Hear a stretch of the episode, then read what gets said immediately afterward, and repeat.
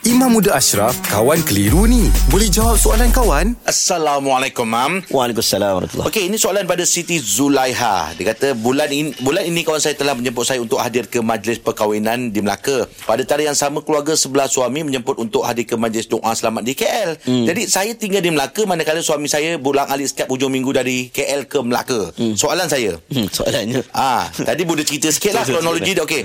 Majlis yang mana wajib dan patut dihadiri? Yang patut dihadiri. Tahu saya jemputan kenduri kahwin adalah wajib. Bagaimana pula jika ada masa yang sama terdapat kenduri doa selamat? Oh, soalan ingatkan soalan musafir tadi. Ni. oh, Ah, soalan, tentang okey, uh, menerima undangan wajib tak wajib? Ha-ha. Baik, memang ada hadis Nabi sebut idza du'iya ahadukum ila walimah bila orang ajak datang ke walimah falyatiha. Kamu kena datang. Ulama kata wajib. Okay. Baik, cuma ulama beza pandangan. Uh, adakah setiap kenduri ataupun kenduri kahwin saja yang wajib bagi? Okey, baik.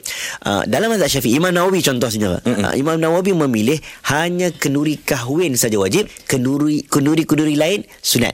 Akikah, doa selamat dan sebagainya lah. Uh, satu lagi uh, ada pandangan juga Imam Nawawi kata dua-dua sama. Tak kira lah kenduri kahwin ke, doa selamat ke, kenduri apa pun kalau orang hajat panggil kita datang, orang dah tak apa dah booking catering Pengharapan lagi. Ya, Ha. maka wajib kita hadir. Sekarang ni dia confuse antara kenduri kahwin dengan kenduri doa selamat. Ah, betul. Okey, dia kena buat pertimbangan.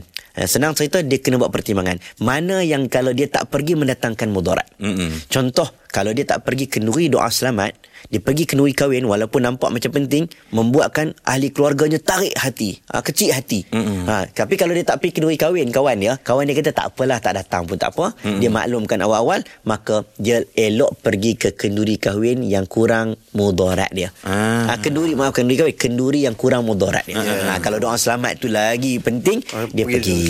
Ha? Jadi kalau dia rasa kahwin tu lagi penting, dia pergi. Tapi kalau dua-dua penting, lebih utama kenduri kahwin. Kahwin. Mam, macam Imam cakap tadi pergi jemputan uh, majlis kahwin tu uh, wajib mam. Dalam uh, wajib kalau tidak ada uzur. Dah hadis-hadis Nabi sallallahu alaihi wasallam Uh-uh. tentang faliyatiha menggambarkan wajib. Kalau tidak ada uzur. Contoh uzur kita duduk uh, jauh. Uh-uh. Kita terlalu sibuk banyak kenduri kena pergi. Uh-uh. Kita ada program. Kita Okey. kena maklumkan kita tak dapat pergi. Mm-mm. Ha, tapi kalau rumah sebelah jiran kita Oh, okey. ataupun rumah satu taman Uh-uh. kita tak pergi duduk kat rumah saja-saja goyang-goyang kaki tak ada Ah, sebab apa betul. Ah. itu dosa Itu dia. Ha, tapi kalau kita tak pergi tu sebab sakit, ada alasan adik-beradik datang nak kena keluar urusan mesyuarat, itu cerita keuzuran. Itu dia. Hmm, tak ada masalah. Terima kasih mam ya. Alhamdulillah. Selesai satu kekeliruan. Anda pun mesti ada soalan kan? Hantarkan sebarang persoalan dan kekeliruan anda ke Sina.my sekarang.